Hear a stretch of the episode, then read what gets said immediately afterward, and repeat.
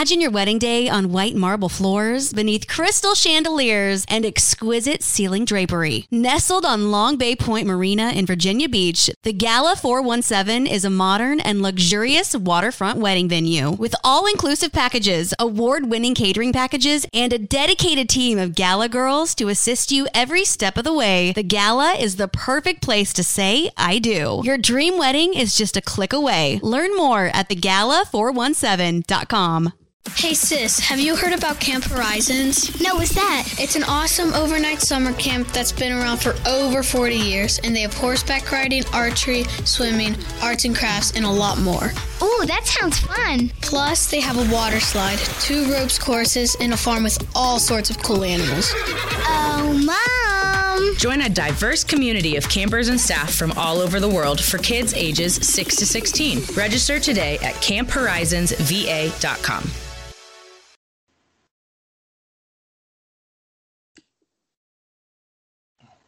Hello, everybody, and welcome back. Thank you very much for joining me.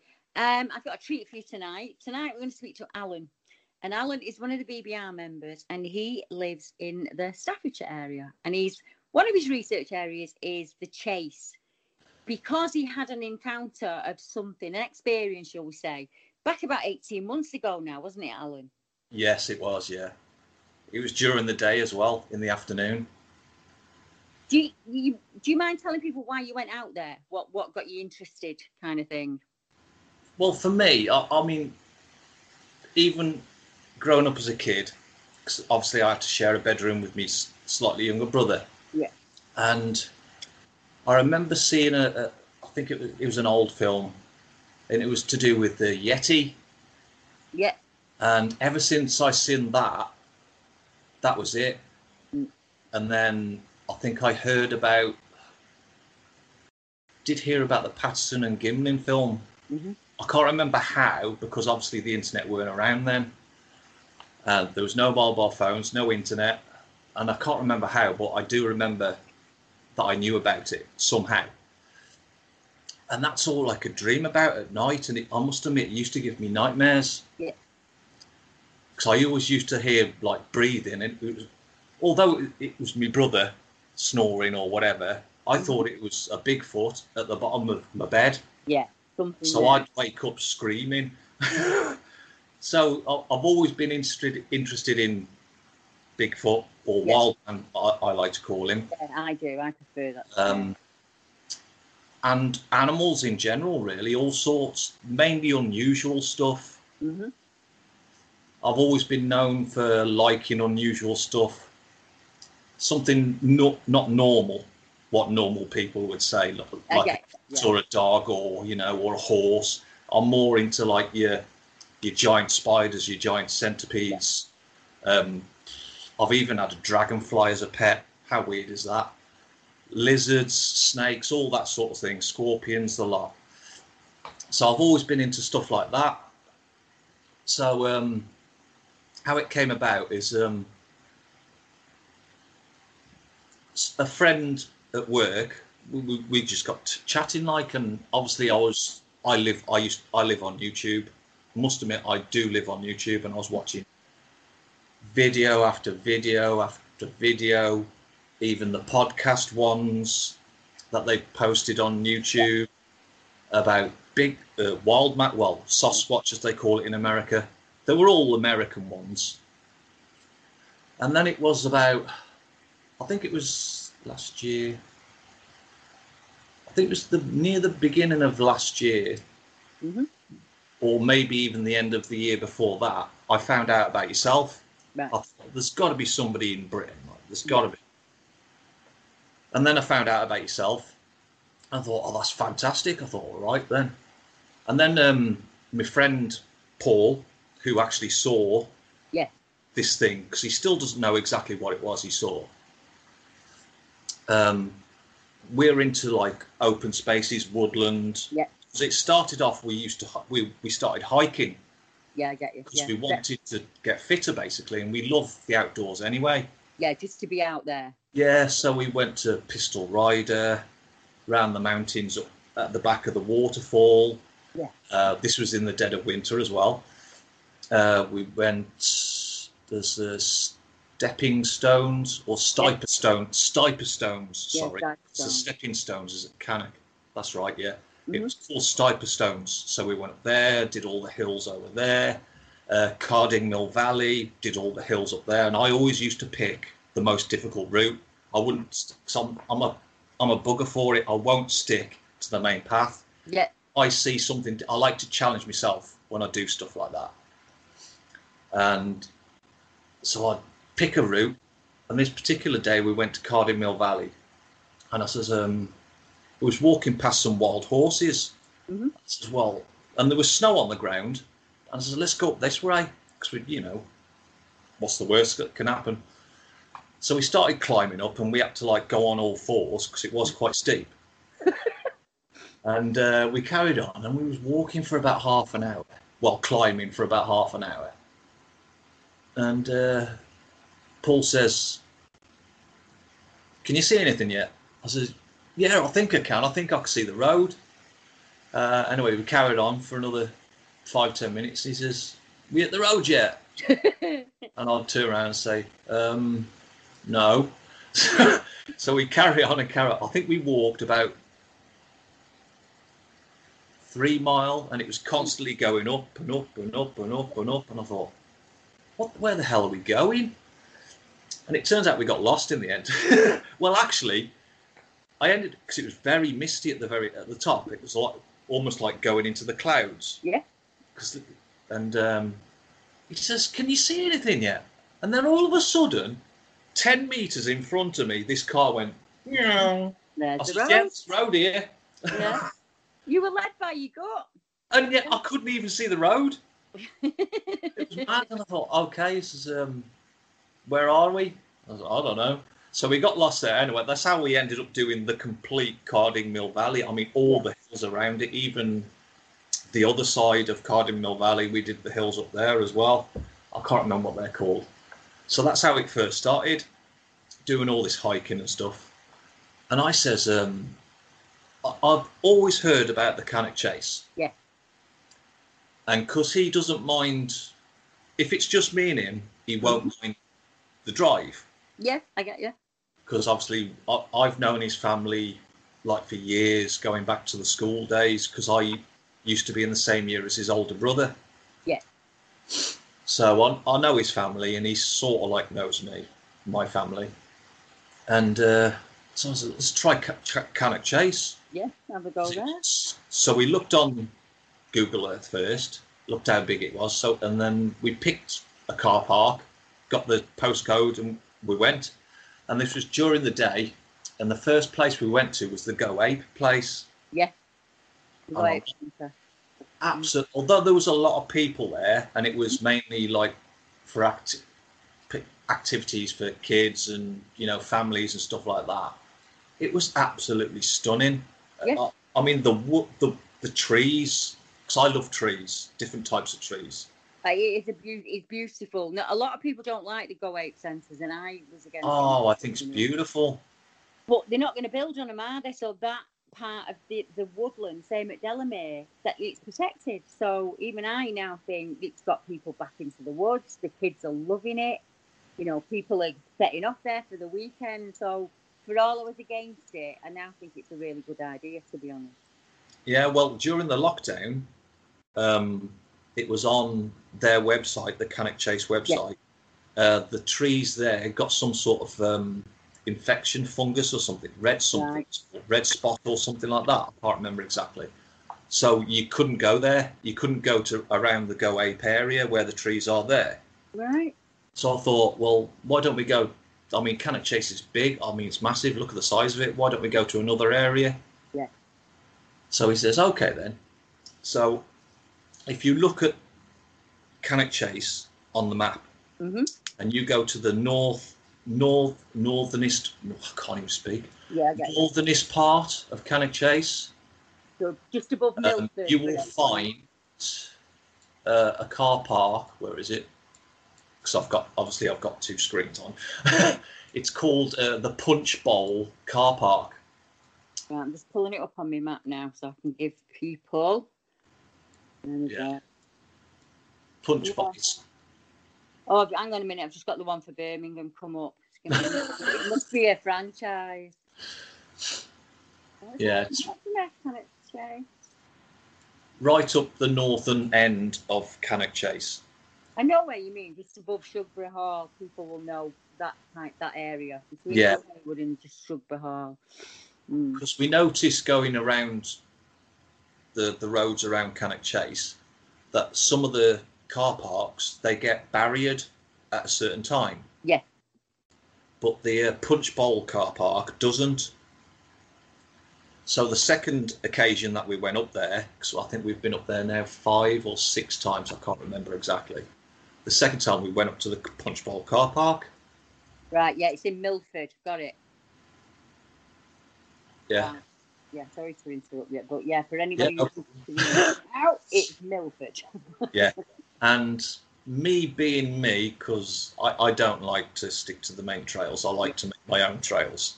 I like to follow the animal trails because you can clearly see that animals have been where the grass has been flattened. You can see uh, deer droppings, stuff like that. So you know it's an animal trail. Yeah, it's about five minutes off the Trent.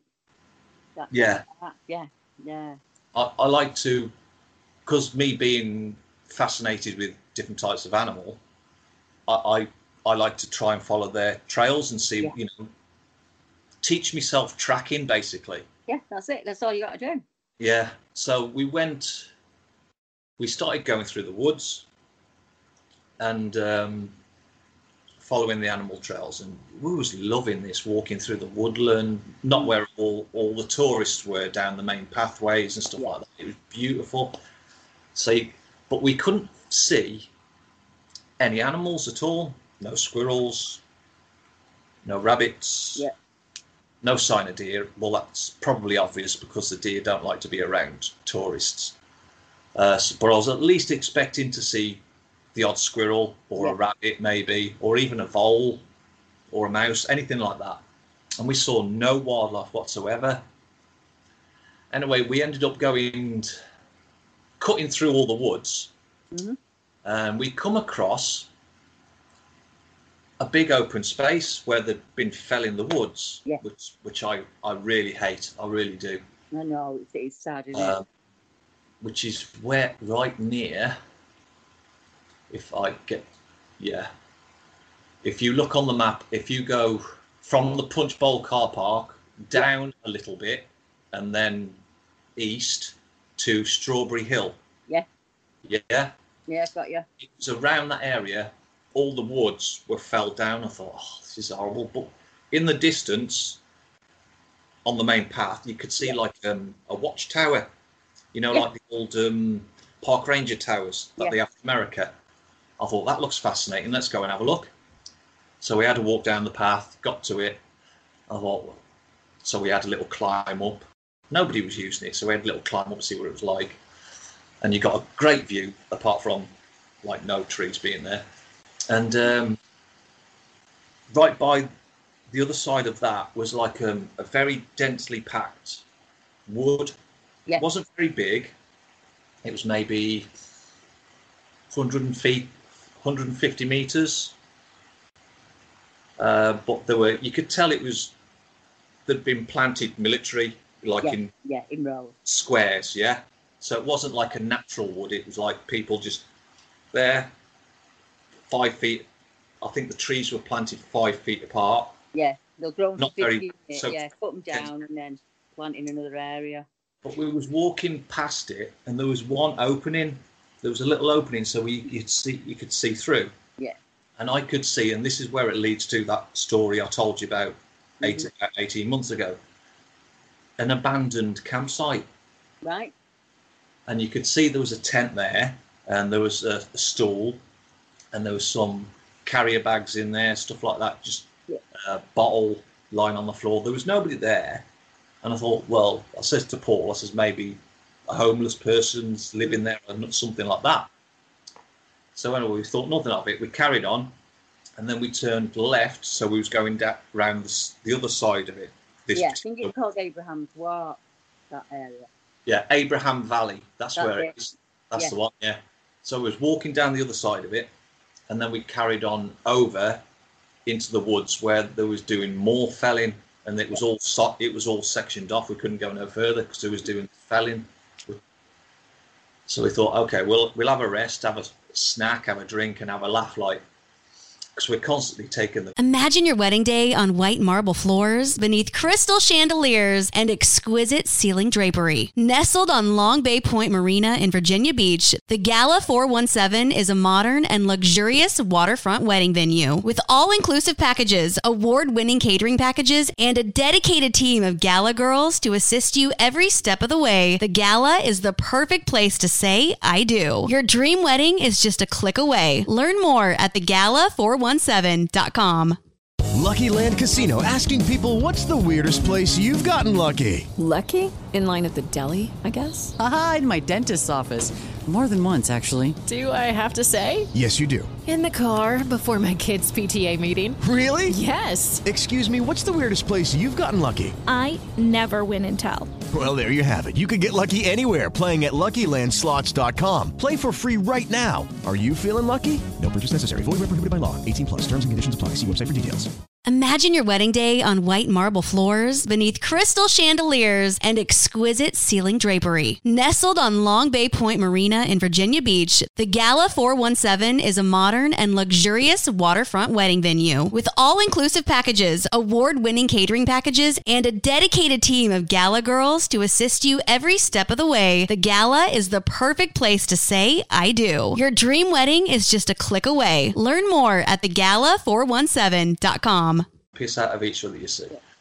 And uh, Paul's, we'll, we'll head back. So we started heading back up this same path, past. So that densely packed wood would have been on our right. Yeah. And I was in front because I always lead.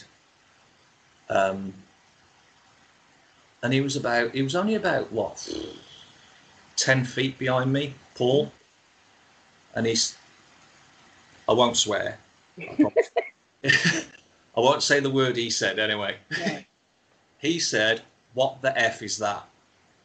So I look, instead of looking, I look straight at him. Yeah. So I turned to my left instead of my right. I get you. So I looked at him and his eyes were out on saucers. And he says, What the F is that? And he pointed. So I turned straight away and he said, And it'd gone. And there was mm-hmm. a little opening in this densely packed woods. I says, What? What did you see? And he says, I don't know.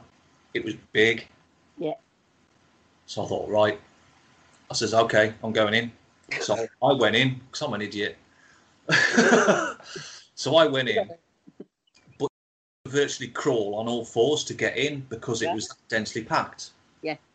And uh, so I started crawling in. Paul was right on my on my back, and was walking in, and then going about five feet, and I found a small deer's head, Yeah. skull, and a femur bone. Right. I, I knew what they were because obviously I know animals, so I know what bones are from different parts of the anatomy. Yeah, so one of them was a femur bone. It was either the back or the front. I'm not sure. Right. And it was a small skull because it was only about probably a small doe. It was Yeah, probably big, Mm. seven inches ish. So Yeah. it must have been a small doe. And it had been, it was completely clean. Right.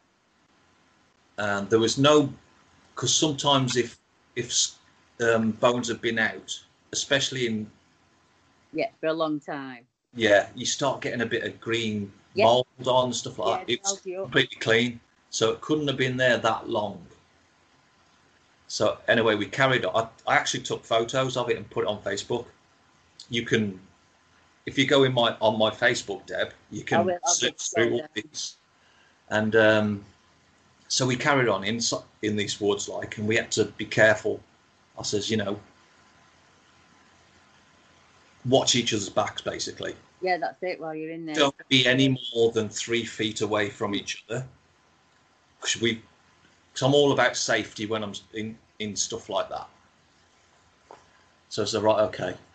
I says but can always keep your eyes open Yeah. watch your backs as well so look behind just in case and we kept on going through and we saw nothing so we if you lay on the ground or near the ground you could see basically all the way through I get you. So very Yeah. strategically placed. I couldn't see a damn thing, nothing, not a thing. And I says, What did you see? I says, I don't know. He said it was big and it was dark. No.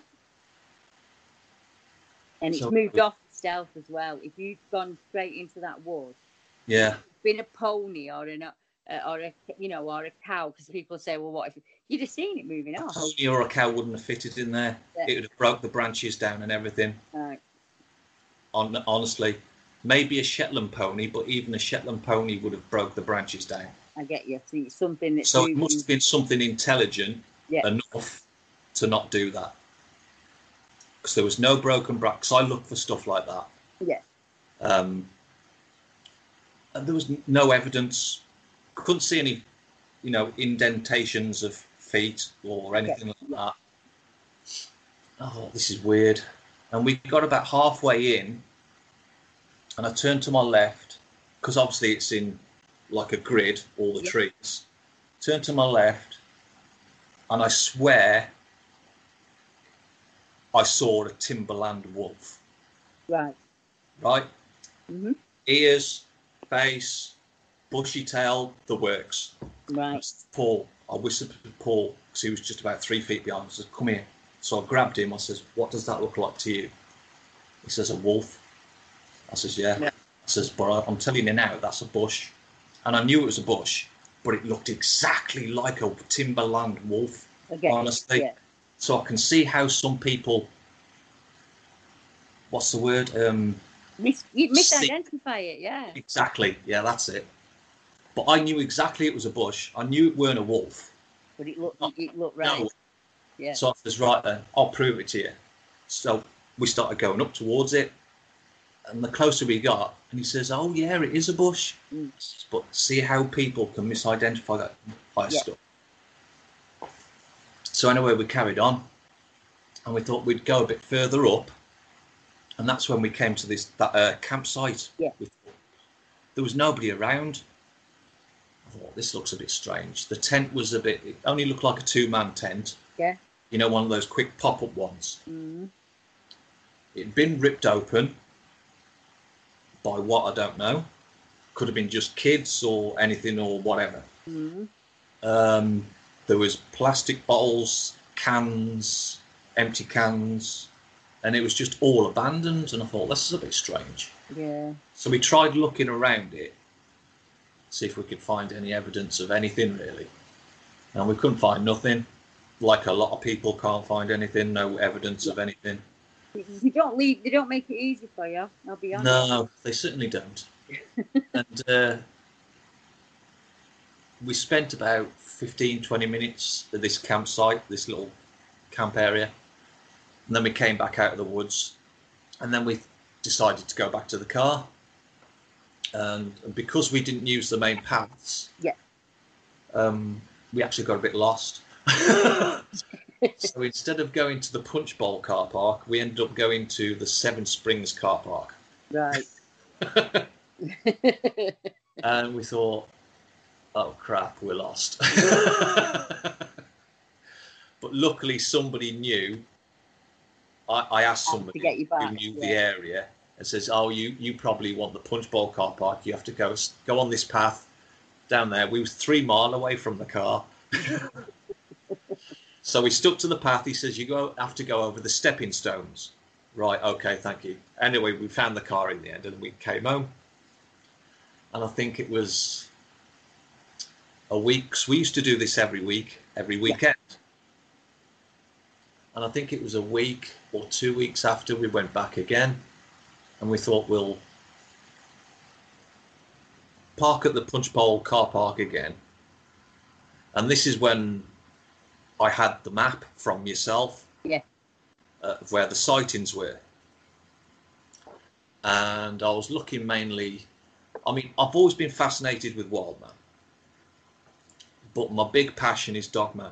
Yeah. because I thought these things, they don't exist. No way, no way half human, half dog can exist. Not a chance on this planet. No, no way. Yeah, they do.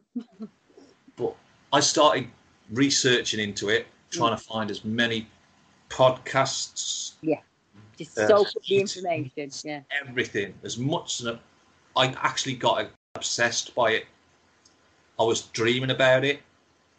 I was thinking about it at day, Yeah. during the day. It was, I was obsessed by it. So, and as soon as I saw where these dogman sightings are on your map, I thought we've got to, we've got to go there. You know, just to have a look around, see if we can, see if there's any paw prints, anything. Yeah, just to see if we can find something. And uh, that's what we did the second time because we knew, we sort of like knew the area by then Yeah. because we stuck to the northern part. yeah, you got a feel for it. We, we got, yeah, exactly. We got a feel for it. And obviously, we got no, no, no evidence whatsoever again. But we enjoyed ourselves anyway because we just take the piss Yeah. out of each other. that's what out. It's a win-win, isn't it? It's the right. Oh yeah. I I love being out in the woods anyway, so it was a win-win for me. But um, we went there another couple of times, and we went to the Punch Bowl car park a, a third time, Mhm. just to have a just to make sure we've got the northern part of the chase Yeah. spot on. Yeah, we knew where we were. Um, if we go in this patch of woods, we knew that because I studied this map Yeah. and I've studied this map since basically I've seen it. Uh, so I knew where where the paths were, which direction, so we could always find the car park again. And the fourth time, and it was um, it was during just before the lockdown. Yeah. So it was about March, the end of February, the beginning of March of Yeah, I this think, year. yeah, I think so. Because we were due to meet, March, we? yeah, first week of March. Um, he happened to come round on a Friday, and he says, um, um, "We're always talking about stuff like this." And uh, we, we was looking at the map again, and he says, uh, "What are you doing now?" And I says, "Nothing." Why? He says, "Come on, then, let's go up." And this was about half six, Yeah. and by that time, the the nights were getting starting Yeah. to get longer. yeah. And uh, we decided to go somewhere totally different this time. I says, well, because I had this fascination Yeah. of, of Dogman, I says, most of the sightings are around westish side, middle to west. Yeah, they are. Yeah, you know what I mean. And uh, I says, well, let's go to the German cemetery place. Yeah. Because that's there's three sightings there alone. Yeah, there is. Right. So we got the postcode and we went off up there and we only spent about well, we was only supposed to spend about half an hour, an hour. Yeah. Yeah, that didn't work. we ended up spending a few hours up there and it was getting dark and we had no torches. we was just fascinated because as soon as we, me and him get into the woods, because we love woodland anyway, both of us, that was it. But we had to stay in there and we had to go further. And though it was, if you look at the map where the cemetery is, where the Cannock Cemetery, War Cemetery, because there's two Yeah. cemeteries. I Yeah, didn't know yeah. there's actually two. Yeah. But the one on the main road, the bit of woods on the right, Mhm. you've got that little stretch of woodland on the right. Yeah. Uh, we went in there because one of the sightings was in there. Mhm.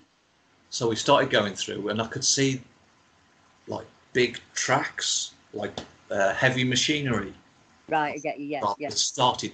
fe- Some of the trees had been knocked down. Oh god, they're starting to fell these woods as well, which really pissed me off.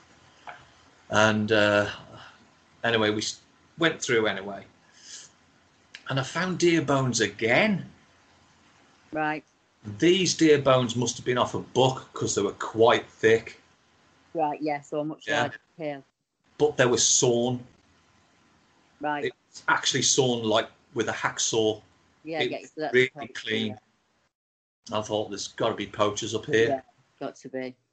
and that ties in to this weekend just gone Right. If because I can interject, if you don't mind, I'd oh like god to, yeah I'd like to explain a little bit to the people back at home. The Yeah. area that we're talking about now, Neil Coty actually applied under the Freedom of Information Act to see what reports had actually been reported to the police in the Cannock Chase area. And I think it was between 2008 and I might have got those dates wrong, but I think it's let's 2007.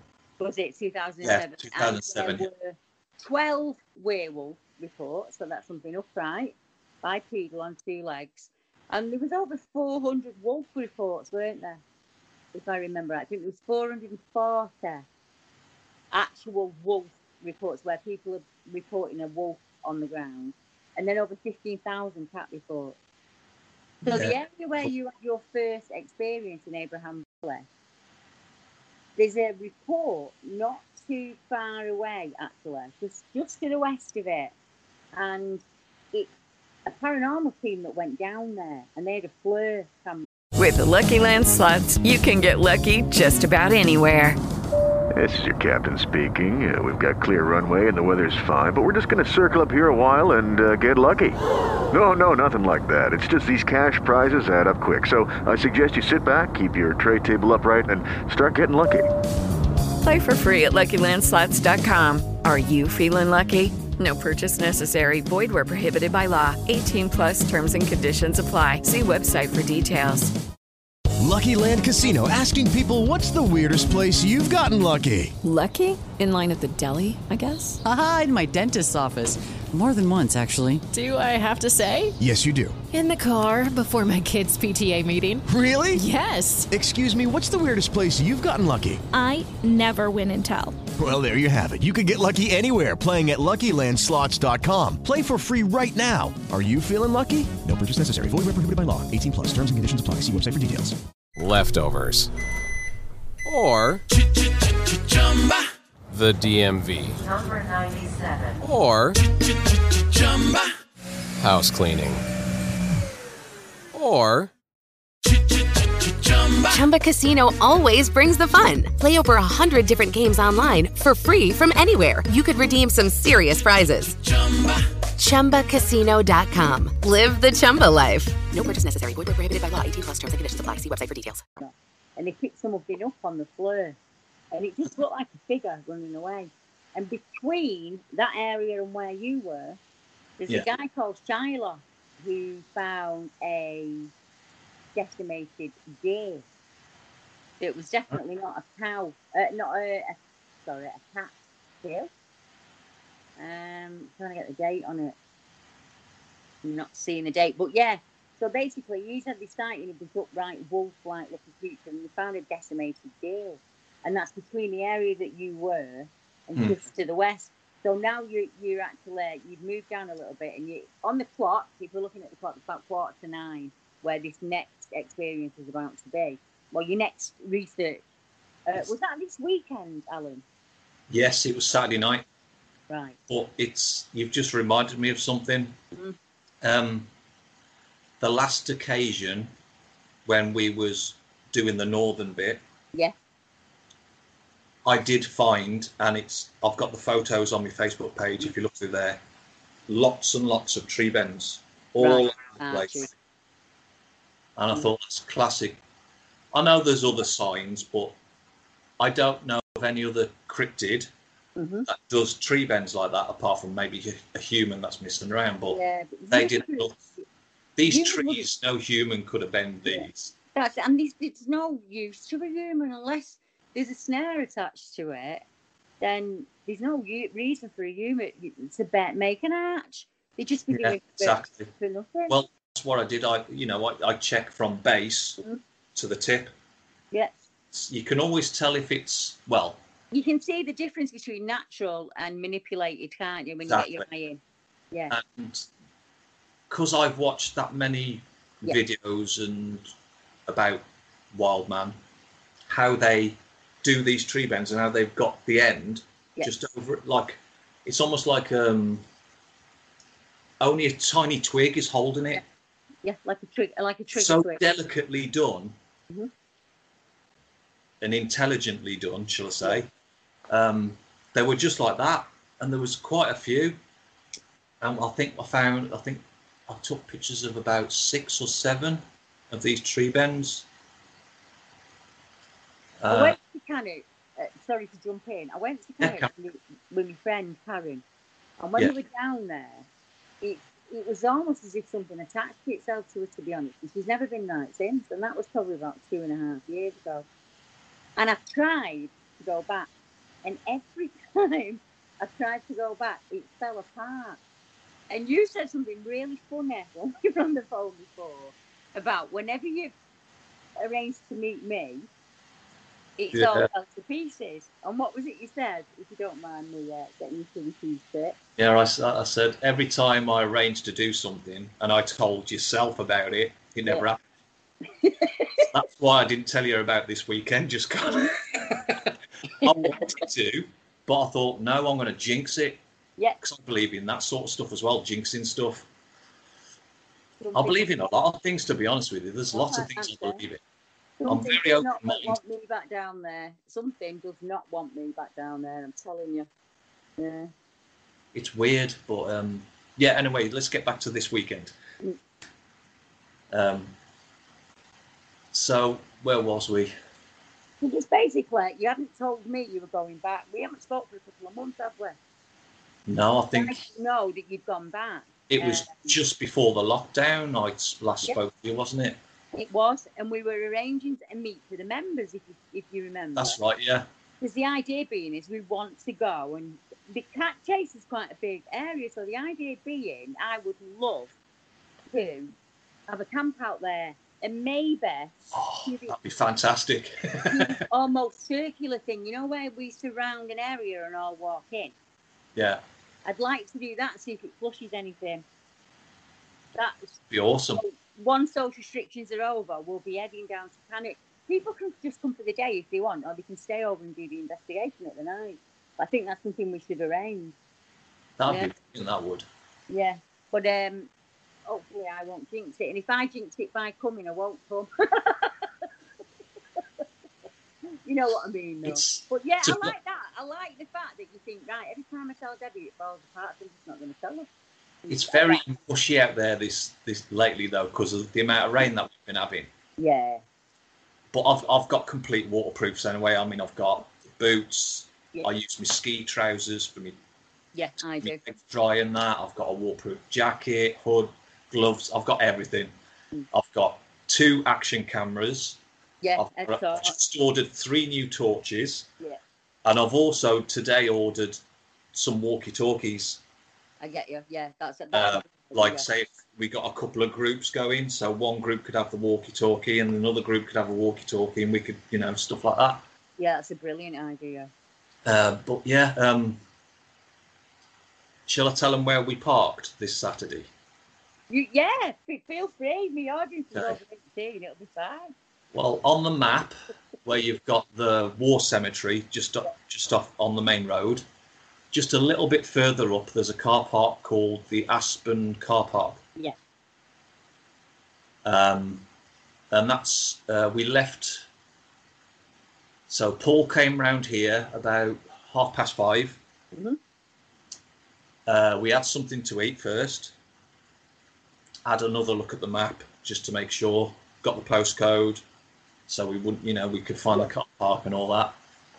And I think we left mine just before seven, something like that. And I think we arrived there around half past seven, maybe just after, in between half seven and quarter to eight when we arrived there. Um, So it had been dark at that point. yeah, but it wasn't black, black. Yeah, it was a good move. There yeah. was still, Yeah. you could see the hue of like the neighbouring Right, towns around, yeah. And there was fireworks going up as well in these towns, so that lit up the sky a little bit. Yeah.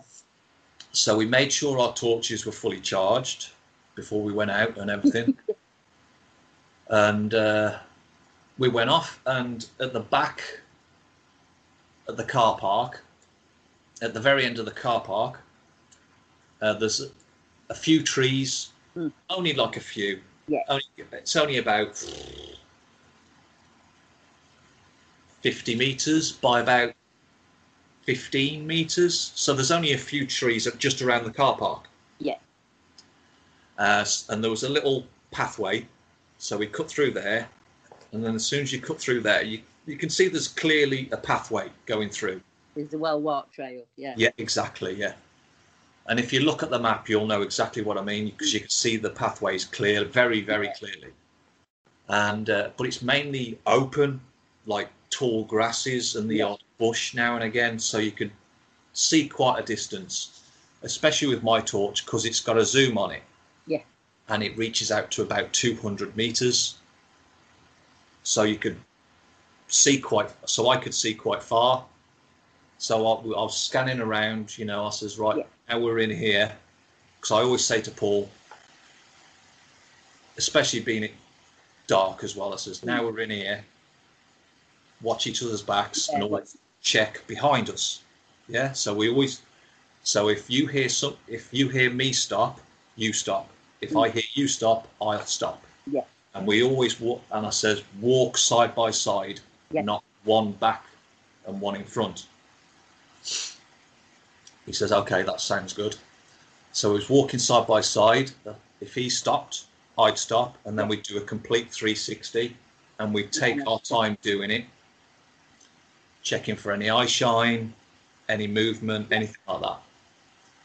And I think we walked about, looked about 100 meters or so, maybe not even that, maybe about 70, 80 meters. Hmm. And we saw the pathway turn to the right, Yeah.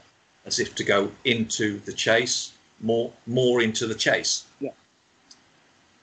So I thought we'll go down here. Uh, so we carried on going, th- carrying down, and it went goes down about 150 meters. This pathway, and it meanders a little bit like this. Hmm. Um, we stop now and again, do a complete 360 again, watching our backs, making sure there's no eye shine, nothing's following us, anything like that. Mm-hmm. And we got to like it was almost like a T junction, like walkway T junction. And I says to Paul, I says, "Hang on, I'll ring Andrew Booth, who's Yeah. another member, member, because I've got his phone number as well. Yeah. I said I'll contact him, let him know, because I Yeah. never Yeah, let anyone know where we were. Yeah. So I'll contact him, let him know exactly where we were, where the car's parked, Yeah. gave him the car's registration number, everything. Yeah, that's a good I idea. said to him, if you don't hear anything off me Yeah. by five or six in the morning, contact the police Yeah, that's just it. in case. Yeah. It- we So have to we have to set up that kind of I think people think many of us just wander in blindly. And I've, I've said it numerous times on the on when I've done videos, you've got to let somebody know where you're going. Even something as simple as a mechanical injury, like a, a twist, because it happened to me. A Exactly. twist or a break of your leg, you're out there on your own. Well, I mean, there could be a ditch that you can't see properly, and you could snap your easily snap your ankle just Yeah. dropping like that. And And that's why that's Yeah. why I explained to Paul. That's why I gave Andrew Yeah. and uh, your registration number, so they know it's your car, and they know it's they're on the right car park, so they can do a proper search in that area. It's got to be, and the back, the, the actual check-in. I, I mean, I can't tell people that enough. What will happen sometimes in these situations is I don't want anyone to go in blind, and if there is um, anything It's just there, about common sense at the end of the day, Yeah. isn't it? it will circumvent you. So they're not dumb. They're strategically clever. So once they know that a human's entered that area, they will send one of them or maybe two of them to circumvent around you at the back. So they've got you at the front, they've got you at your back, and they're only maybe watching you move through the area, but they might be out there because they're looking for a human. We've got to be honest.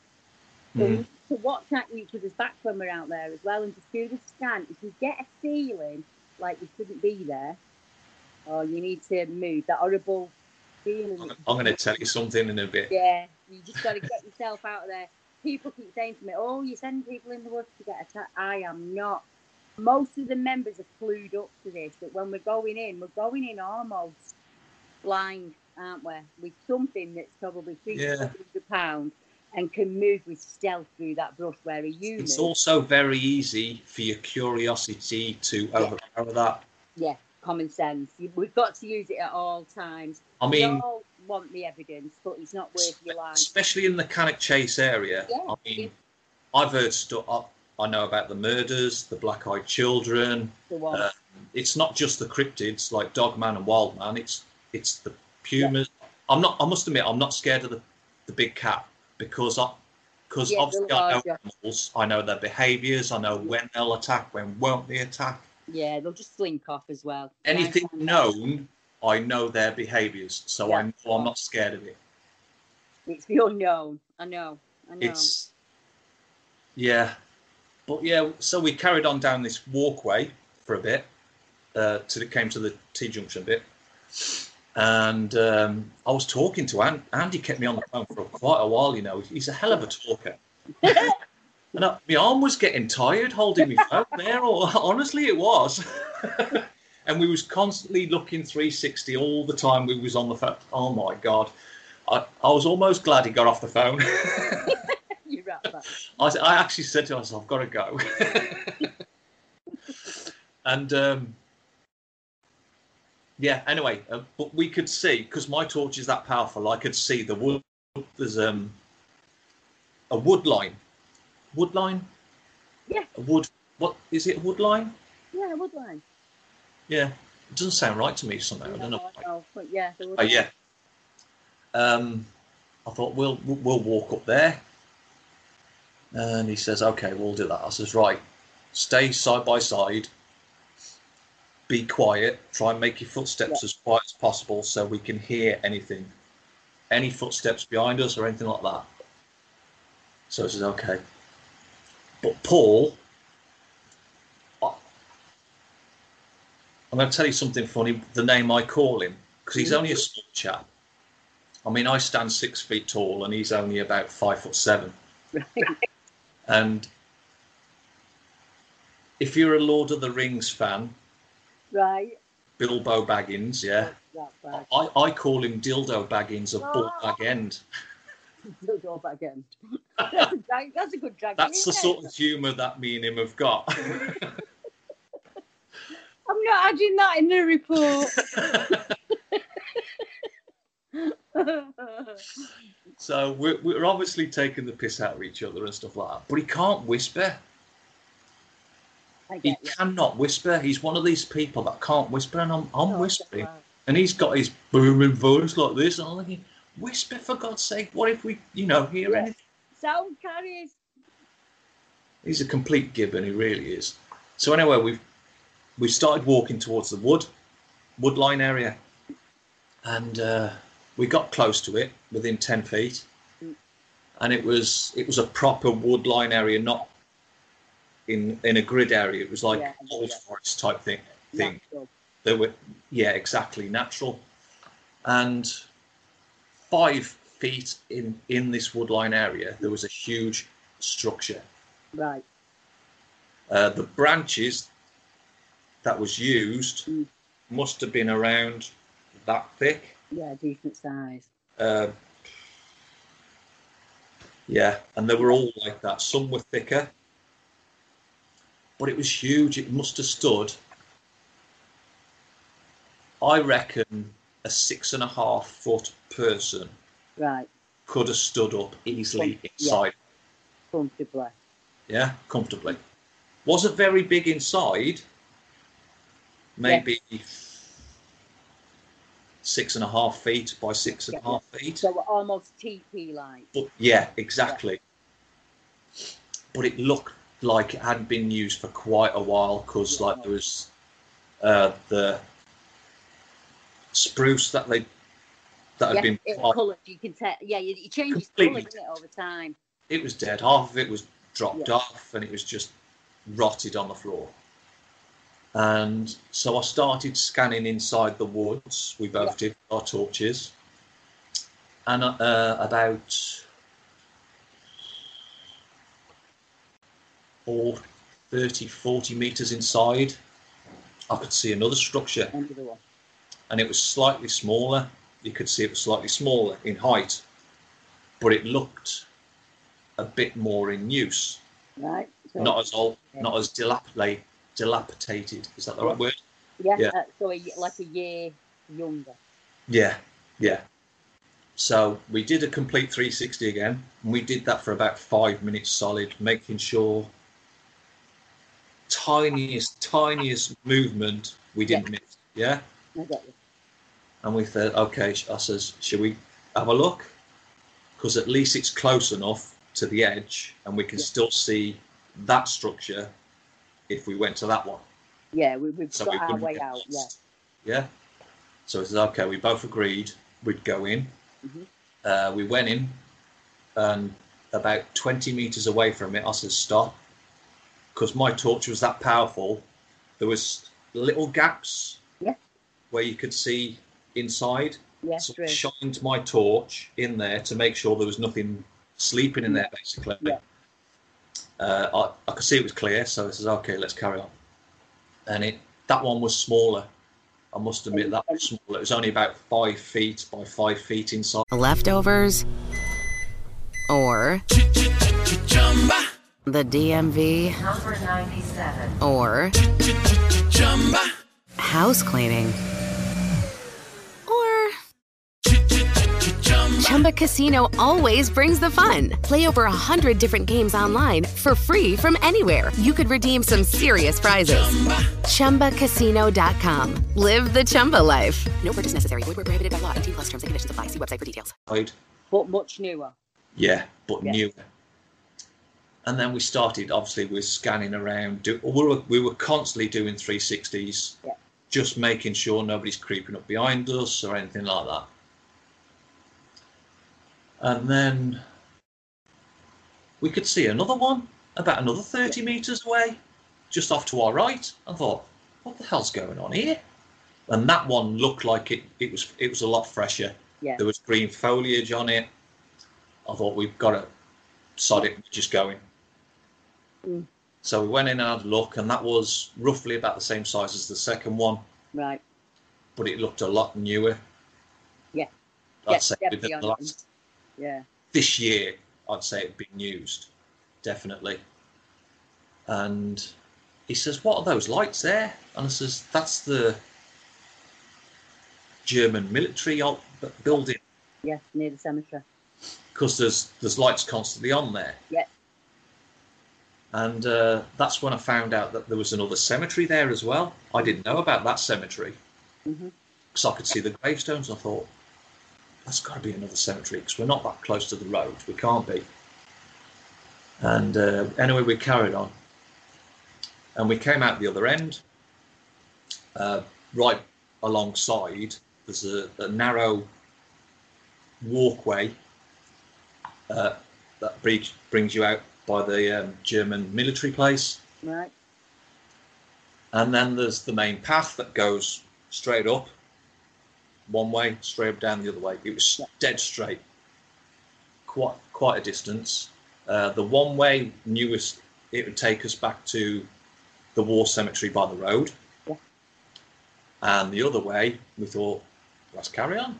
Yeah. Let's see where it goes.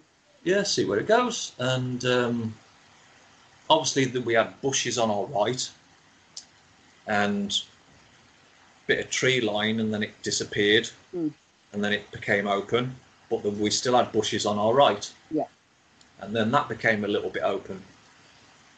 So we was constantly checking, Either side. checking all the time, and I was zooming in with my torch, all as far as it could see if there was anything in front, if there was anything behind. Mm. So we always had each other's backs, and we walked down about 100 meters, 150 meters, yeah, about 150 meters because I'm looking at the map now, uh, to Gospel Place, if Yeah. you can put that on your map. Yeah. When we got there, I spotted eye shine to our left. So it would have been in that open area there on the left. And I thought, I've got Eyeshine there. And then I saw another one, Yeah. another one. I thought, I says, it can't be anything, it couldn't be anything too big. I thought it was a fox. There were foxes at 1st Mhm. playing around, looking for voles and stuff like that. And then we walked a little bit further down, maybe another 20 meters, 30 meters, not too far. So then we would have would have had woodland again on our right side. So I made I got him got Paul to check scan the woodland the hmm. wood wood wooded area while I scanned. So we got basically back to back, and we was doing a 180 each, so we hmm. cover complete 360 with our torches. Yeah, and then I could just make out because the one creature Yeah. was starting to move um, towards the the path area what we was on, and I could see. That's when I could see that it was a doe. Yeah. You. thought they're does. Got the, they're just does. And Paul's eyesight ain't as good as mine at long distance. He says, "I can't. I still can't see what it is." I says, "Let's let's, let's go." I says, "No, that's a doe. I'm telling you now, that is a doe. It's going on to the main path. It's going on the." If you'd have listened to him going on, anybody think this doe was gonna eat us? I've been Honestly. there. It was so funny. I say, "It's a doe, for God's sake! It ain't gonna hurt us." For anyone listening, though, they need to realise you're about 200 metres from four sighting reports, separate sighting reports that come in from other people over the years. So Yeah. he's only got to go a little bit south, and he's within that cluster of four. And then you, we've got another two just to the southeast. Then Mhm. if we go straight east, we've got more, and then you, you're in a hot spot basically where you are. Yeah, right And near is- that bloody cemetery. this is what where one of the scary parts comes up Mm. because we had two scary encounters. When I was watching these deer, Mm. all of a sudden to my left, really bright torch shining right at me and Paul, Right.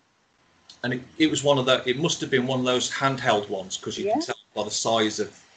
You can tell by the. It looked like Yeah. a, yeah, quite big torch, and it was shining right back, right at us. So I Mhm. obviously I did the same.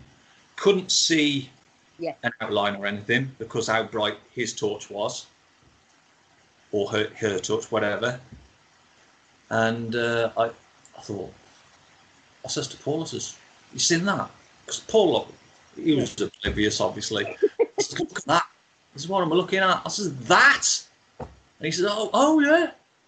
So I, I thought, okay. So I shouted over. I says, "Hello," Yeah. and I made sure I shouted loud enough Mm. for whoever that was to hear. Yeah. And no reply. So I thought, oh, I'll shout a bit louder. Hello. Soon as that I said that, the second one, light went out like that, Right. shut off completely. Um, it wasn't. The reason why I could tell it was a torch because it was a groundish level. Yeah, I get Yes, it's held Yeah. in someone's hand. Yeah. So it wasn't an orb floating around or anything like that. I, I could tell it was definitely a torch. I you. Yeah. And then when it went out like that, nothing. Saw nothing. So I was scanning. I stood there for about a minute, scanning and scanning to see if anybody or anything was running towards us. Mm. And I says to Paul, I said, I said, just in case, I think we better get out of here. Yeah. So then we came back the way we came towards the German military place again. Uh, we got to the German military place. Obviously, we was doing 360, watching our backs all the time.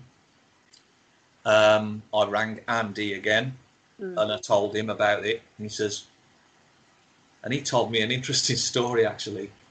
He says years ago he heard about um, this thing called a pig man. Yeah. Yeah. Oh, you've heard of it? Oh, yeah, I've heard of it. I've I've never heard of that.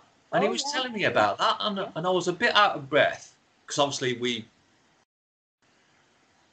that did spook us a little bit, I must admit. But then when I started thinking about it rationally, it must have been a poacher because I know there's poachers up there Right. Yeah. going after the deer. Because Yeah, that may he might have thought you were the, like the the yeah, know I another. thought we'll, we'll get away from that area anyway, Yeah. just to be on the safe side. Just I mean, they could have had a gun. They could have had could have had anything because obviously they need or a bow, hunting bow. Yeah, but if, if we're talking could have, it could have been military. You're up near the military If it was place, military that has said something back, unless we covert. I mean, that's my, where my mind goes because I've heard it before in other places. I think you're right. I think you probably picked up on a pot, but wonder why they didn't shout back. Normally, you I- will shout, "Oh, I'm just looking for my dog." You know, I'll like give you the quick to get rid. Hmm. Strange one. It freaked me out. I'm telling you. So it did freak us out a little bit. Mm. I must admit, but that wasn't the scariest part of that night. Um, so obviously we came back. We Mm. came all the way to the main road, where the, the war cemetery is Yeah. on the main road, and we walked along the road till we got to the car park where the car park where the car was. Uh, so we went back in the car, um, sat in the car for a bit, uh, chilling out for a bit, having a natter about what we saw. Um,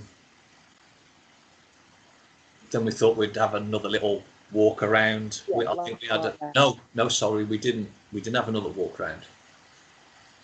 We thought, why don't we change location? Right, yeah, just shift. And because we knew the northern part of Cannock, so why don't we go back to the Punch Bowl car park? Yeah. And he says, that's a brilliant idea. I says, because it's only something like five, ten minute drive from here. He says, okay. So we did that. So we went back up there, and that's when it was really black. I mean, it was pitch black. It was absolutely unbelievable. Um, there was one car there because it's quite a big car park areas. Uh, a lot of people. It doesn't look like much. If you look on the map, it just looks like a, a trail Yeah, leading off the road, but it's got patches of grass where people car park, park on, basically. and then it's just it's like surrounded by the wood line in it. the Exactly, yeah. Uh, so we got out the car and started scanning the wood line again. Mm. Spotted deer straight away. Yeah. Three does again, and it was. uh, I must admit that's the, only the second time in my whole life I've ever seen seen wild deer. Uh, so I was fascinated. So we got ourselves ready, um, rolled ourselves a cigarette, and we started off on the main trail, which is the main pathway that leads you down to this. Uh, towards it's um, it's called. Well, it comes to where there's a few paths go off in different directions, and it's a lot, quite a decent length. I think it's about a mile long. That Yes. main stretch of Yes. path is, and we got ten feet in, and to my mm-hmm. right, there was two deer about thirty feet away from us. Paul didn't even see them. Blind as a bat, that guy is. I'm telling you. I said, "Look, there's deer." He said, "What? Where? Where? Where? Where?" I said, "There, you fool." So he's like, "Oh, it's absolutely stunning. Love seeing wildlife that close." It's just up the Sher Brook. Yeah, there's a little brook that runs through there, the Sher Brook. So Yes, you are right. Yeah, yeah, follow deer trails that lead you to water. but the deer were on the opposite side. Right. So more, yeah. So it was on the opposite side of the path to that. bit, yeah. Uh, so anyway, we carried on walking for a bit, and it was extremely dark because in that along that path for about maybe 300 meters, it's very there's lots of foliage. Yeah, it's really of closed trees. It's, so it Yeah. encloses, makes you look really dark. Yeah, and it's not, they're not lit. There's no lighting on there. No, no, no. Uh, there was bats flying above our heads. It was absolutely stunning. For wildlife, it was stunning. Yeah. And we could hear like this animal noise in the distance. And I couldn't quite place it at first. And I Mm. thought, well, doesn't sound squatchy, as they Yeah. say. Uh, it didn't sound dogman-y either.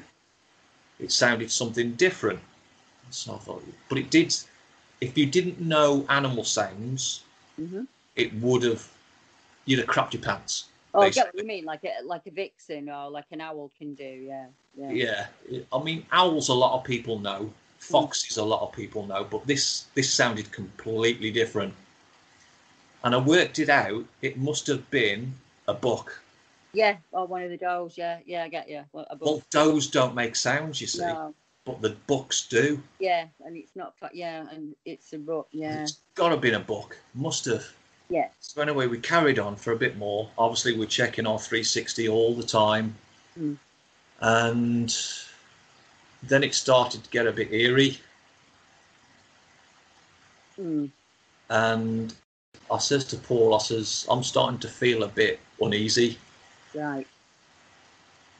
And he says, so obviously we stopped dead where we were. I think we was about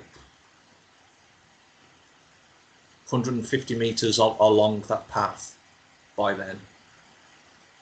So we both stopped dead. Mm. Obviously, we're scanning. We just stood there for a, about five minutes, Yeah, trying to see what it is. scanning everywhere, checking every tree, making sure nothing's poking out of a Yeah. tree, checking for any any bit of eye shine, anything like that, Yeah. any any movement. Couldn't see a damn thing apart from those does that we saw Mhm. and the buck that I could hear in the distance. Yeah, Nothing, nothing at all. yeah, the silence. but it still felt eerie. Paul says, Paul said to me, he said it feels like somebody's watching us. Right. I sort of like got that feeling, but it Yeah. didn't seem like a creature was watching us, if you know what I mean. Right. Yeah. Human. It seemed more, may I say, maybe supernatural. Right. So that's, that's what you were sensing that it was something. It's it seemed more paranormal to me. Right. Well, then that's what we go with then. Yeah. because I have had um, experience in that field as well, You, you recognise. felt more of that Right. than a creature or an animal hmm or a human. It's ancient ground. It doesn't surprise me. And we were more scared of that Yeah. than we was of that person or whoever it was with the torch. The torch. Yeah. I, I understand that. Yeah. We, he says, 'cause me and Paul was obviously chatting amongst ourselves. Um, whether to go a bit further, so we went a little bit further. He says, I'm shitting myself, Yeah. but because I'm more logical, hmm Paul's more stupid.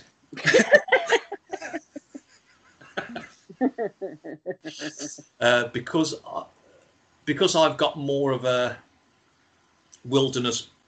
yeah. knowl- I get you. More, a I've knowledge got a lot more wilderness knowledge than what he has. Yeah. He was crapping himself as soon as we got on that path, Mm. I would have been. but he didn't tell me until Right. we come all the way back. Yeah. So he said, right. Well, I, So- you know, I felt. Well, we went a little bit further in, maybe another 20 meters, and, and I got to the point, I says, no, I'm not going beyond that point now. Yeah. Full stop. Something's telling me, do not go to that point. And that's when I stopped. Right. And Paul says, I'm glad you said that. So we, uh, so we started going back. But how we did it, Paul was walking forwards with his torch going Yeah. Yeah. 180 and I had my hand on his shoulder and I was walking backwards doing Yeah. 180 like that So was walking side by side. So we I cool. get you. Yeah, Yes, I was checking the back. He was checking the front. And then we, when we got near the car park, he says, "I need to tell you something." I says, "What? Did you see something?" He said, "No." He says, "I felt uneasy as soon as we got on that path, Right. but I didn't until about 100 meters in, Yeah. 120 meters in. But that's mainly I put that mainly down because, like I said before, I'm I'm more wilderness Yeah. focused than what he is. Um, His brain might work in a different way, and that's why he's picking oh up. on yeah, very primitive. Yeah, well, I mean, that's what you need. You need that animal brain. You sometimes he's probably picked up on it and not because sometimes you feel silly, don't you? You think, oh, I'm not going to say that. I feel a bit, feel like something's got eyes on me, or I, I really feel uneasy on this path. Because I think it's hard for a bloke to admit that until your mate goes, oh, No, I, I, I must admit, a lot of my friends we're quite open about stuff like mm. that, and especially when we're in an area like that, mm. and with the history that the chase has got, especially the history that the chase has got, it's just common sense. yeah, If you fe- if you don't feel easy, we'll Get get out there, not a problem. Wherever you're at, if Not you going to call you a chicken yeah, or anything like that. Like yeah, you know, like a lot of bravado people are like. It's not just that; it's the area that you're in because there's so many ancient sites on the chase. Yeah. The energy's as old as time, and there's a lot of beings on there that have been there forever. And some people disrespect the chase, so they're like they'll drive motorbikes over it, or they'll let the dogs crap on it. Do you get what I mean? Yeah. And that can upset some of the ancient beings. Um, I think what's connected to Karen i- is probably one of the ancients, in all honesty. And I want to get her back down there so we can rid her of it. But as you say, every time I try and arrange it, it just feels breasticle I would like to. I would like to be with you for that.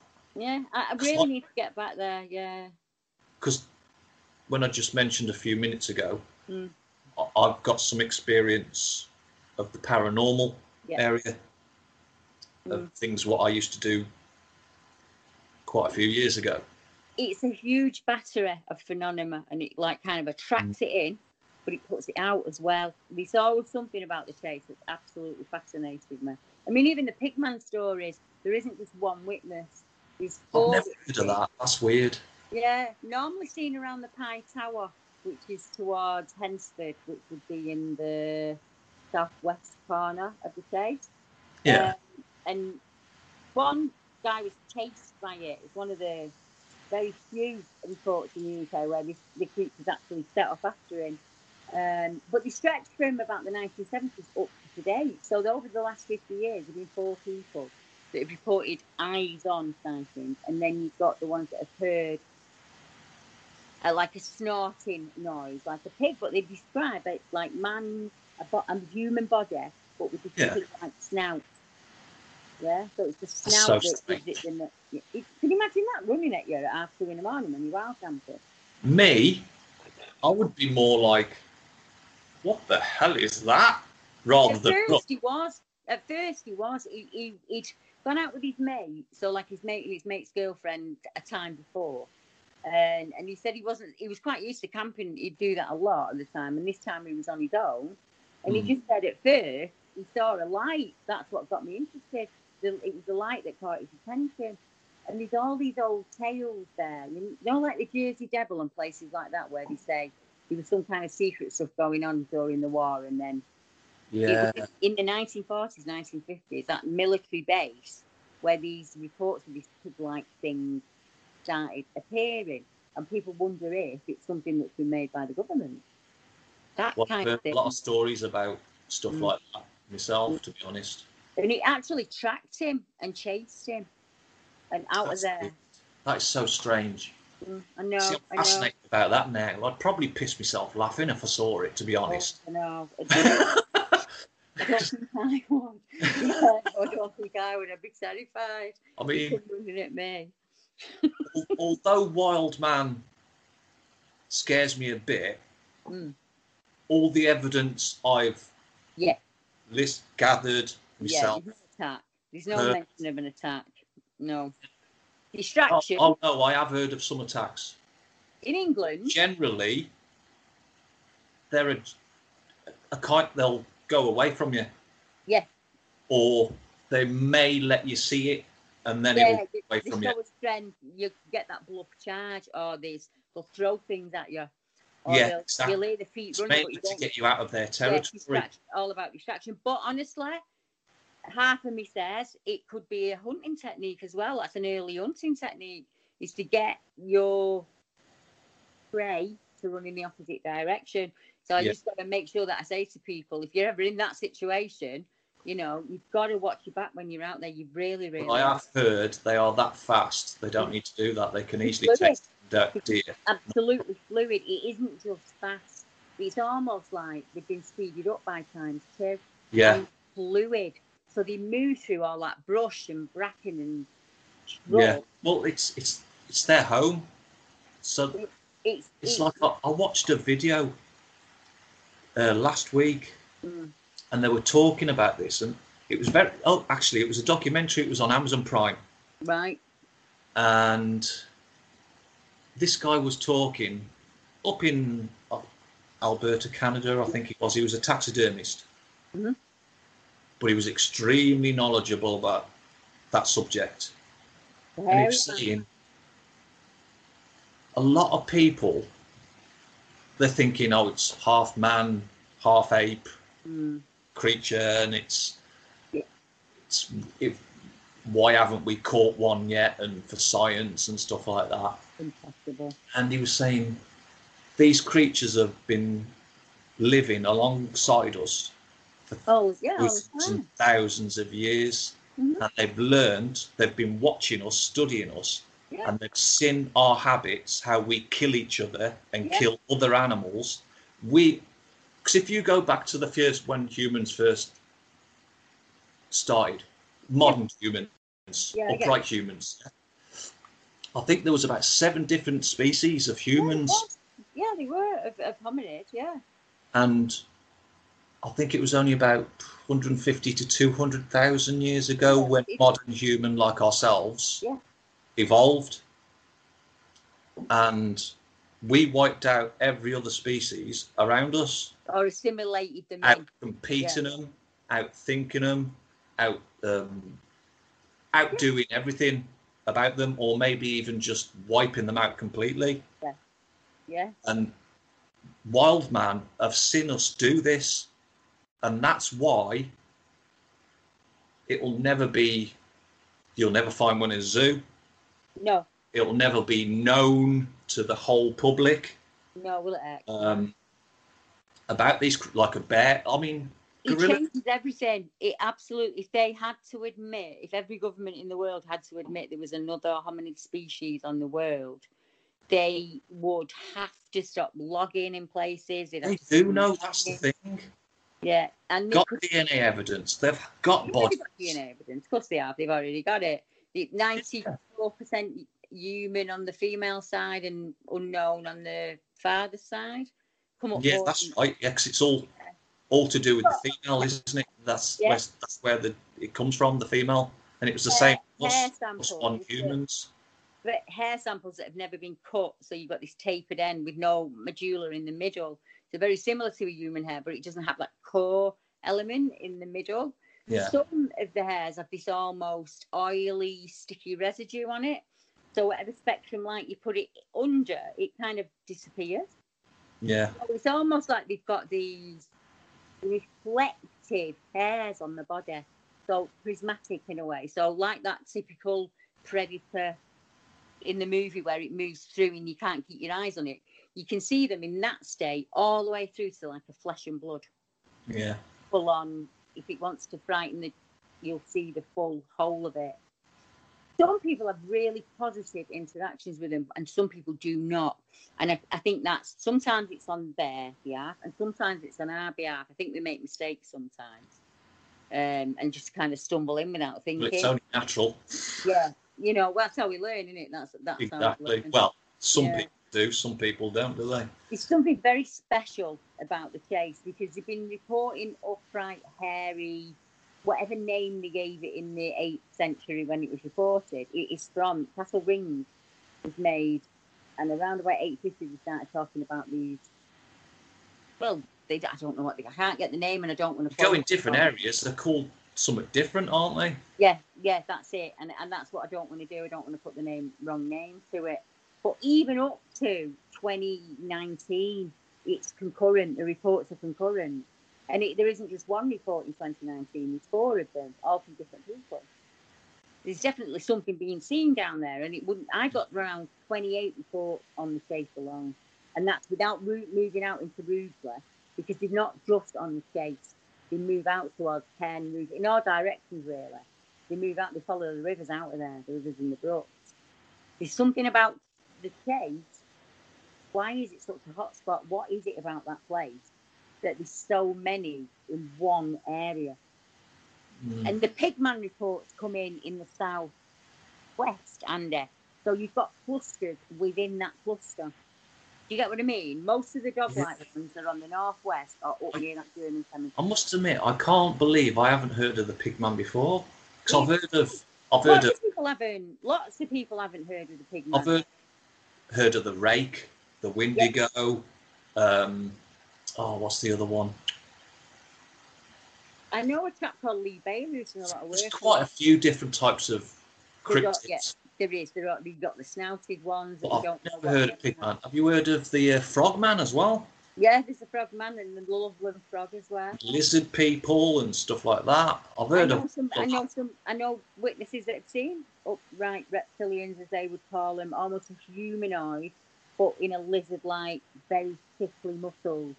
Um, In the and- UK? Yeah, in the UK, in Preston. What? And yeah, and Clapham on Sea is another one.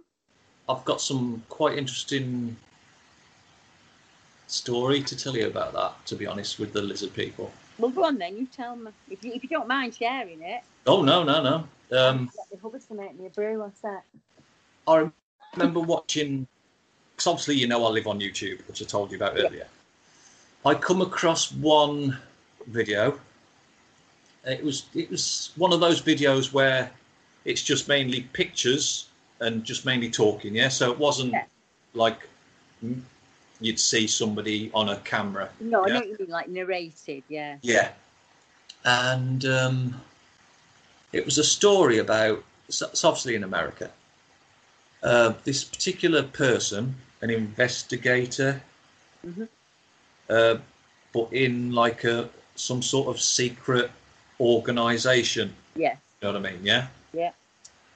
Interviewing one of these lizard people, Oh. Hmm and it was a female. Yeah. Yeah. Uh, she's visited this certain person because it was all through this one guy Yeah.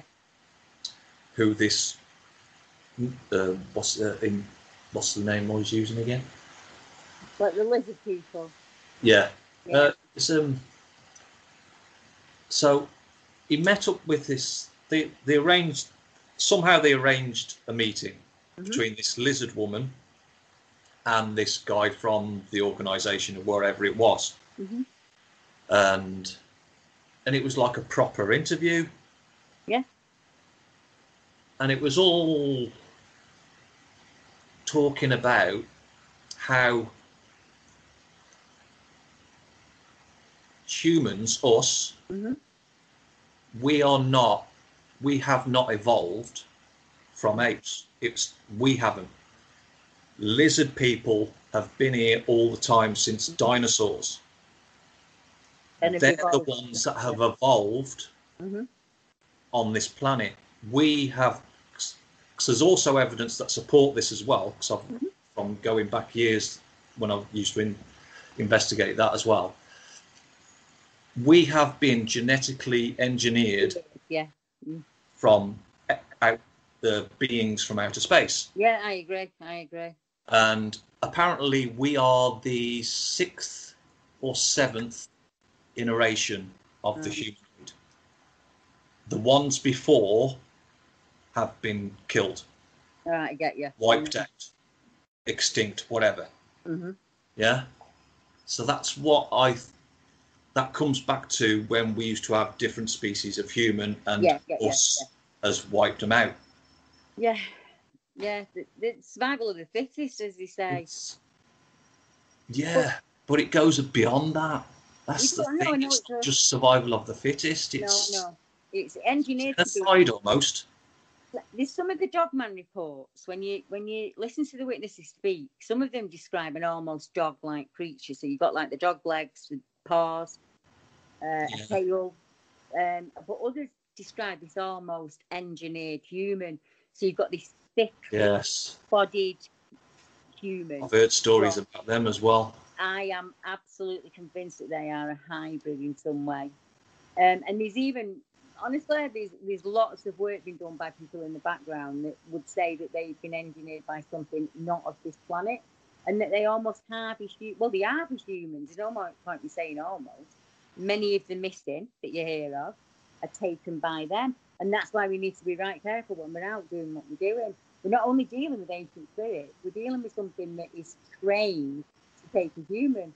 Now, whatever that is for, I don't know.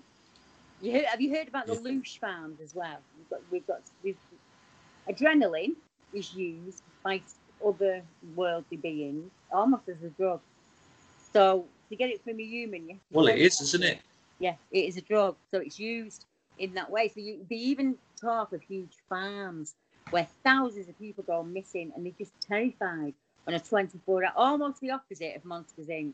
So they are absolutely terrified because they, it's extracted from them like a farm, like milk from a cow. Yeah. You know, it, it doing what I do when in your in your investigations, it me- leads you down many rabbit holes, and you speak to a lot of people. And at first, I thought that's just absolutely impossible. But when you start hearing the witness account and the details that they go into, and then you speak to a chap in Dorset who can give you the same information as a man who's in New York. Do you get what I mean? And you're just thinking, Yeah. oh my goodness, these people are going through the same thing. I need to get them talking to each other. And it, there's, Yeah. all, there's, there's evidence of what I call the invisible life force. So it's something that you can't see, but you can hear it and you can feel it around you. And it will come into your home and it will feed off you. I've had it happen to me where you're so frightened when you're asleep and it's there at the side of the bed. It's almost like it's sucking the energy out of you. I have no idea what they are, but we get told it over. Do you want to know something? Hmm? I, I'm the opposite. See, I'm a lot of throughout my life, people call me a weirdo. Mhm. Yeah, they say you're a bit strange. You're totally different. You know, Yeah. everybody calls me a weirdo. I figured out something a couple of years ago. Um, you know how spirits use your energy. You can, they can feed off your energy, Mm-hmm. stuff like that. Because obviously, all of us give off. Yeah. So, We are energy. yeah. They're all energy at source. I'm the opposite. I drain it off others. People, right? Yeah. So I even wear watches because I can I can guarantee you if I Yeah. put on a watch with a brand new battery, that watch will stop before the end of the day. Same, exactly the same. I have to have certain shoes because I shock people when I shake their hand. Oh, No, I oh, don't even I don't even do that. It's almost like I just absorb it. It's weird as No, weird I understand it. I understand. I can't wear a watch. Never been able to wear a watch. The kids joke about it. Never really thought about it honestly until I was travelling back from Probe and Chris Turner was driving the car, and we were talking about the weird stuff that was around me. And my daughter said, "Yeah, she can't even wear a watch," and I'd never thought about it until that point. I've got a beautiful gold one that was my grandmother, Hmm. and I can't wear it because it just doesn't. It, it'll either spin or it'll just completely stop and it won't work. So I've tried How to long- digital How long have you had that? always from birth, always, See, mine's only recent. It's only been the last three years. always. It's I've never, I've never had that before. I've, I've always worn watches, not a problem. It's only been the last three years. Right, so you're awakening. You just, you that's what you're doing. You're evolving. I think it's because, because of all the stuff Yeah. I've learned and found out about. Yeah.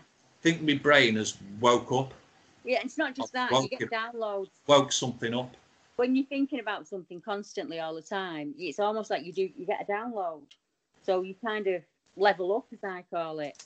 Every Yeah. time you accept something, it opens up bigger for you. So there'll be people on the very start of the journey that are just seeing things out of the corner of the eye or they're sensing things, but they, they're dismissing it. But and because I used to be the same, all the way through to people who can just do whatever they want to do with their, their ability. Because we are energy it's itself. So once you tap into that and you learn how to use it, it's only like riding a bike. It gets I mean, stronger. everything on this planet gives off energy. Plants, it- That's it. We're made from the start. everything, anything that's Everything living. is energy. Everything is energy at source, and it's Even male and it's female. Mm. rocks, That's how the- water, everything. Yeah, everything. We're all connected in this massive geonetic grid. You know what it reminds me of? It's exactly like Avatar. You know the film Avatar? I've never seen it, it. no, I've never watched it. No, You, oh, you are kidding me. no, honestly. you have. I, I must have watched that film about thirty-five times. kids have watched it. I've never watched it. It I know what you mean, though. We are connected. film. That, that's how we're connected to nature. You can tap in to that Well, that's what they do on film. Mm. You've got to watch it. You'll you'll understand what I mean as soon as you watch it. It's up. That's how it is. It's just we As only use ten percent of our brain. to it. Modern humans only use ten percent of their brain, and they only use a modicum of the senses.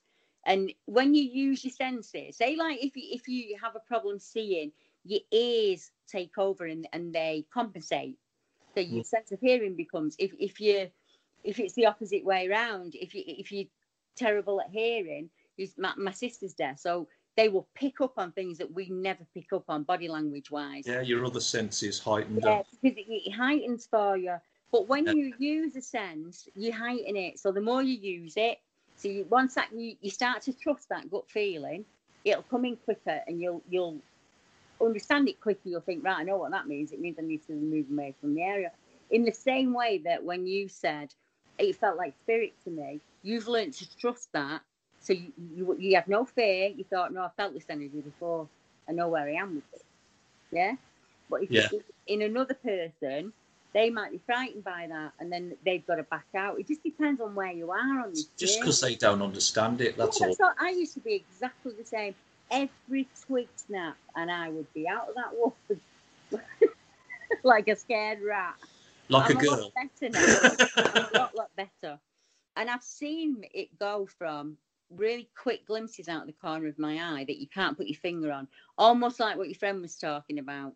It's Yeah. dark and you see it move, but it's gone by the time you get there. To they will get like really close to you. It's almost like they're testing you in a way. Yeah, and it's- testing whether you, you you're going to stand it. But it's took me years to be able to get that to that level. You know what I mean? It's not just something that's happened Yeah. overnight. Oh no, it does. It you, you have to almost like train your brain, don't Yeah, you? you do. You You have. To, it's like Yeah. You've got to stop yourself denying it as well. because it takes you a while thinking, okay, well, how do I train my brain to do that? You just well, then- yeah, that was the big thing for me, and and giving up my human control and just trusting that everything was going to be okay, that there was a plan, and and that I just had to be, and it would work. The trust in that was the hardest thing in the world because as humans like to micromanage, so I just had to accept that I was seeing these things and as a child, I was told I was dreaming them, I was making them up, I was away with the Fae. That got said all the time. Oh, our Debbie's away with the Fae. But Mm. I could see them and feel them and touch them, and they were real to me, you know. And I think I'd get so frustrated because people around me either could see them and would deny it because I'd see them come into the room and make eye contact with it and look away. You get what I mean? Because it was Yeah. people in my family that were had, had the far stronger abilities than I had at the time. But also, the, people can't see it. And you, I remember saying to my friend when I was about seven, "What do you do when then things come into your bedroom at night?" And she looked at me like I was an alien. And I thought, well, I'm not having that conversation with anyone again. At such an early age, and and and the shows looked at me different after that. It's So it's I was always just on the left of normal, normally on my own, quite up in my own country, and just headed for nature. Wherever we were, I, I was fine. When I was in nature, I was absolutely fine. I think it's it's strange when you when you're younger, when you're a kid growing up. Yeah, there's no one to talk about it to You- you- either. it's not it's not just that it's um we're only supposed to believe in what our parents or what the government or yeah, what society, what we learn at school what society tells you is correct. Mm. That's all you're allowed to think. So if you're seeing things or you're getting messages about people, I used to think that I was the only one, or people like me and you were the minority, Alan. It is not you like that. call it being woken up Yeah, it is. It's, you become awake. i've woke You up to fit your own skin in Yeah. a way that you've never fitted it before. From birth, we have all of our strengths and our skill sets taken away from us. So Yeah. if you're a child of five and you can see spirit, you can sense it, whether it be whatever it be, whatever the being is, that's talked out of you. yeah So, but it's still there. modernize it's called modernization well i call it modernization You are brainwashed to follow. What yeah I- exactly yeah what I call the. It's almost like they have us plugged into the system, and I'm not going to say matrix, but I've said it now. But we're kind of plugged into this system, and anyone that looks left or right is seen as odd. yeah But to me, I want to be with the people looking left and right. I want to know what they know. I want to know their story. I want to know people their that woken up yeah, people It's- that are awake, and people are far more awake than me. And then there are people that are not as awake as me. So even I'm on that path, that journey. Well you've got different levels haven't you Oh, it all depends on who that person is how does. awake they want to be maybe And every one of them will tell you when you ask them, what's the first thing that I can do is you have to trust that inner voice. Mm. That, that voice that says, whoa, don't do that. Don't ignore it. I, I bet if you said to a girl, have you ever gone on a date with a lad and the first second you've been there, your brain's gone, turn around and go, oh. I don't know if I can remember that far back, Deb. Sorry. Brain- you know what I mean? That's your brain's telling you something, saying to you, no, no, no. And you have Yeah. to learn to listen to it so you can use it to help other people. And that's how I look at it. I think, well, I can just help people that are behind me in the same way that people who are in front of me help me. Because I go to them and say, look, this really weird thing's going on, and I've got nobody I can talk to it about. And I don't I think don't- people Sorry. I don't think people realise that about me. I think they think I've got all the answers. I'm just as confused as everybody else, Alan. It's just about learning at the end of the day. I mean, what you say about helping, Mm. see, I, I'll only help somebody who If help deserves the help. Yeah. If I think they're that narrow minded or Mm-hmm. closed off or what I like to call a puppet, 100% agree. And it's one of my biggest failures. And my husband said it to me again yesterday. You can only help the ones that are willing to help themselves, Deborah. exactly. Yeah. if they can't even open up to the possibility of something what society tells mm. us, I, I I won't even waste my time with them. I call them parasites. No, no. And there's the other ones, the ones that have ability, but will only see it as negative. Or scared of using it. Yes, that. I want to awaken those people. There's a lot of people that are scared to use it. Hmm. Um, And, and they almost feel like they need permission because that's what's been done to us. Back, you were talking back in the day when we were almost eight. There was no set religion, there was no set anything. So you went with your gut. That's all you had was your gut. Yeah? And Yeah. we need to go back to that because we've been taught, especially in Britain, through the Middle Ages, that anything is not middle of the road. I'm going to burn you at the stake for it yeah, if you see something, well, that's wrong, and you need to be punished for that. And it was like that for me growing up. And it, it really annoyed me because I think there's so many people out there. I did it to my own kids. I see them awakening and I down. typical England, England though, isn't it? Yeah, it is. You, you, you, you're taught to not question anything and not want more. You're not, you're not supposed Yeah. to want more. You're supposed to settle for what you've got. That's that's how Brits look at it. And we feel like we need permission. The the rivers in the UK run through our veins.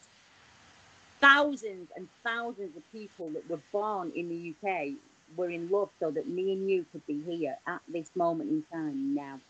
And there's a reason for that. And I want people to own it. I think we strip people of the strength and we need to give them them back. Yeah, Whatever it is that you're good at, go run with it. fly with it, whether people think it's weird or not. You Maybe fly. I should run with some of those things. Might get locked up. you know what I mean, though, don't you? There's people out there that get really empathic, and because they don't know how to use it, they just so they're soaking up all this negative energy, and they don't know how to get rid of it because they don't know how to use their ability. Do you get what I mean? And like, I could say, I can team them up with people who can tell them what to do. It's just getting them over that first step of saying, right, the, the weird stuff is Because the people around them, the close Yes. people around them, that say mainly friends, family, whatever, And and that. sometimes, yeah, sometimes done in a very loving way because it's happened to that me. ridi- they'll ridicule it until that person thinks, okay, well, look, if I've got an, I ain't gonna, no, I'm not even going to think about it. Then it's going to take. Yeah, So- that's it. It's- That's all. It's a big fear as well, and I only know because I've done the walk. Do you know Yeah. what I'd say to that? Yeah, I know. I know now. Sod fear. I used to fear the fear, Alan. So I wasn't. It wasn't even the event I was scared of. It was that the event might happen. So I just wouldn't go out just in case I saw it again, which is absolutely. I, I've listened to your story quite a few times. I've got to admit. I can. I So I cannot. think- I can't get over that day. I cannot get past that day. even now, No, even now, I cannot. with the knowledge that you know now, Yeah, even with that knowledge, it's somewhere in. We are all of our lives, Alan, and somewhere inside me is still that fifteen-year-old girl. I feel like a complete fraud. I feel like I, because I had it drummed into me. I had it drummed into me that seeing something like that meant I was cuckoo. Yeah, yeah, So but you know better now. I know, I know, I know better, but there's still that 15 year olds in there. I still question myself every day. And that's why I understand what it's like to be a witness, even face to face with him. I still say to myself, did that really happen? Could it have been this? Could it have been that? What if I'm wrong? And I always come back to the fact that she was with me. And you can't both hallucinate one thing. And then there's obviously the events that have happened since. I've had more experiences, so I know where I am. But even Were so, they just as bad? no, not at all. Completely different. Completely different. In all honesty, it helped me hone my skills. I felt always like I was being taught. And I felt like that- these days, me and you have got to get together. Mm. I felt like, if you want me, I'm going to be honest and lay my cards on the table. I felt like I had to go through that to be the person I am today, and there was a reason for it all. Well, if you hadn't have gone through that, you would, me and you wouldn't be talking now. No, exactly, and I've accepted that. So that's why I say to people, don't kick yourself if you've had something happen when, years ago and it's made you shut down or it's feared you. That's quite normal. That's a normal part of the journey. And you've got to experience that so that A, I can at least understand people when they come to me and they've gone through a similar thing or the same thing. But B, there's a reason for it. That happened for a reason. He could have happens. stayed in that bush and I wouldn't have seen him. Yeah. So why did he? Why did he? Why did he look out at me? Why did he make eye contact with me? Why did he? Have they seen at the side of the road, Alan? When they just- Curiosity. I don't know. I really don't know. But this. If Oh, you, think, if you think about it this way, yeah. mm, Say, say you're a wild man, wild woman, right, Yeah. yeah. If and you got two giggly six fifty. you've got to try and think of it from their point of view. I, I just don't I think. don't call them creatures. I call them humanoids because they are humanoids to me. I just think many, many of the sightings are not accidental. No. I think some people see them for a reason because they could just hide and you wouldn't see them. And because they want you to see them. That's that's what I'm trying to get at. Was it, was I supposed to see him that day? And then that's led me to here. That's me gut tells me that that's what happened. Yeah. I also believe that I'm with my husband because of the event that happened to him when he was in his twenties. really, I do. I, I really, really do. We knew each other as children. He's always been my best friend's younger brother. I've never looked at him in that sense. I, was married. Whenever I was single, he was with someone, or whenever he was single, I was with yeah, yeah. We never got together like that. Yeah. His family moved up here. I was still down in Salford where I had my sighting. So when I come back up here years later, I knew nothing about Mark's. Intervening years. So maybe 20 years had gone by and I knew nothing about it. When we first got together, he told me about an experience he had. I'd never told my first husband about what went on. See, I've never known that he had an experience. Not with them, with UFO. Oh. So I had no interest in this UFO at all. The, the subject, every time it came up, I'd, for some reason, I closed it down straight away. So he's watching me, thinking, I'd not told him about what I'd seen. I hadn't sat down and, because I thought if I tell him, he's going to think I'm a right lunatic like everybody else does. And but he knew that obviously you'd say like, "Do you want to come out for a drive?" And I'd be like, "No, it's dark." So he knew he had a fear of the dark. He just didn't know what it was. So just this Yeah. one day, I just, he was a different person than anyone had ever met before, and I trusted him. So I thought, I'm just gonna, I'm just gonna tell him. So I said to him, "Has anything ever happened weird in your life that you've never been at?" That was my opening gambit, you see. So he'd say, "Well, no," and then I'd go, "Right, well, it happened to me," and then I'd tell him. But I said, "Has anything weird ever happened to you in your life?" And he said, "Yeah, yeah, I've had two periods of missing times, two separate events, and I don't know how to explain them." And I said, "Tell me about it." And he went, "No, I don't really want to go into it. Why do you ask me?" So I told him about mine, and it took me about five years, Andy, to get it out of him, and I had to pull it out like teeth Five years. About five years. He was so frightened, he didn't want to talk about it. So he was still in that. But over those five years, he's watched me work with witnesses. Yeah? He's Yeah. watched that do. So he'd open up every now and again and give me a bit more. So I realised I needed to start looking at alien abduction and alien activity in the UK because I wanted to help him. I wanted to find somebody that could help him. And then he just one day he just told me everything. He told me all about the night and what had happened. He was they were going to the all night garage. Um, it would have been about half one, I think, in the morning, two o'clock. Yeah. And suddenly they all come to on top of the barrow, like an ancient burial site, head to head in a cross shape, and they're all looking up, and there's a light above him, all of them, and they all say, "What the fuck?" You know, what's that? And it, it's really You weird I heard you. yeah, this really weird, like very strategic. He said it was an angular motion, almost impossible to do, and then it just shot off over Winter.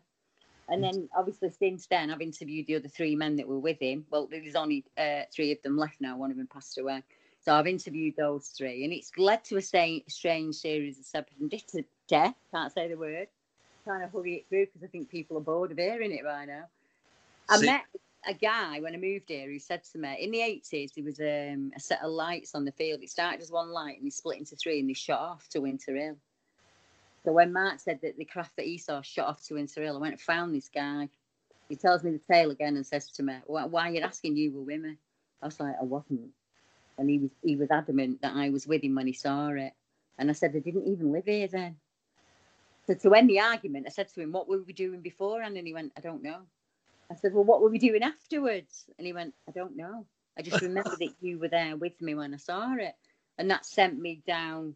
The, uh, the amount of people I found in my town that have had experiences, and there's like two lines that come. The ley lines. I think they are, yeah. I think they're following the lays from roundabout Crewe up to Winter Hill and then up to Todmorden in an almost Y shape. Yeah.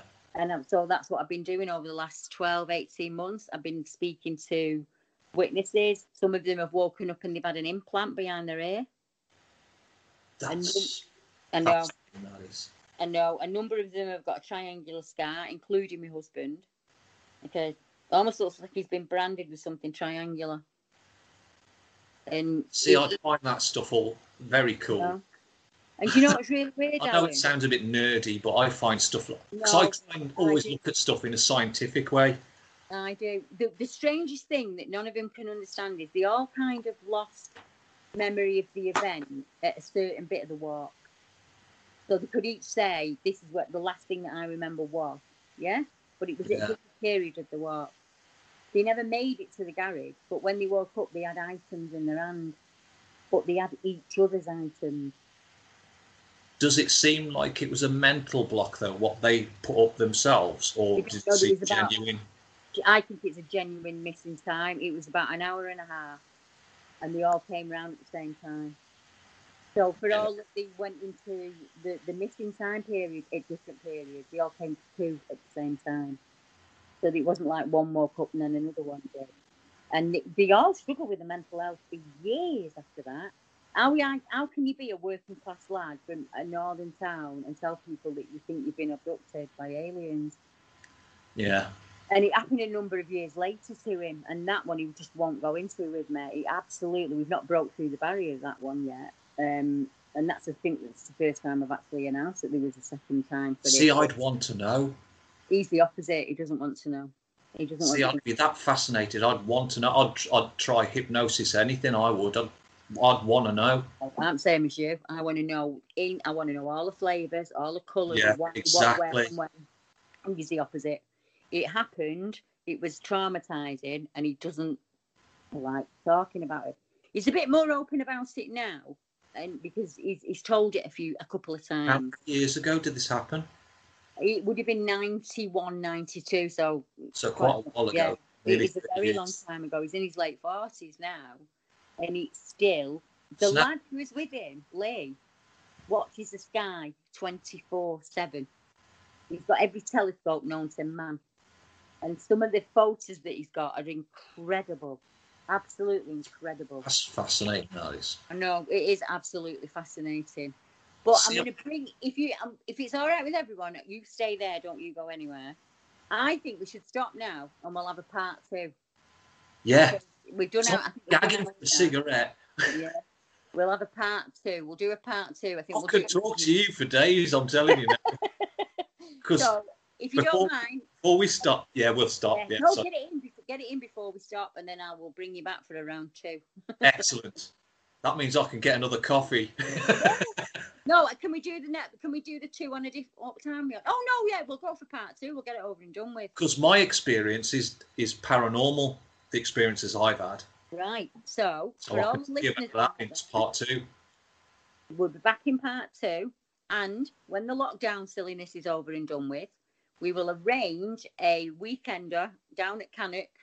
And if you if you want a posh camp, there's a number of campsites. If you want a camp, wild camp, there's loads of places we can wild camp at Cannock. And Alan will be along, and we'll have a cracking weekend.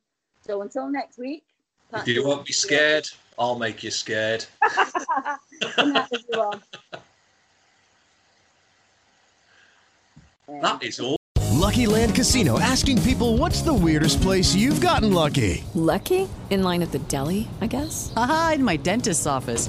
More than once, actually. Do I have to say? Yes, you do. In the car before my kids' PTA meeting. Really? Yes. Excuse me, what's the weirdest place you've gotten lucky? I never win and tell. Well, there you have it. You can get lucky anywhere playing at LuckyLandSlots.com. Play for free right now. Are you feeling lucky? No purchase necessary. Void where prohibited by law. 18 plus. Terms and conditions apply. See website for details.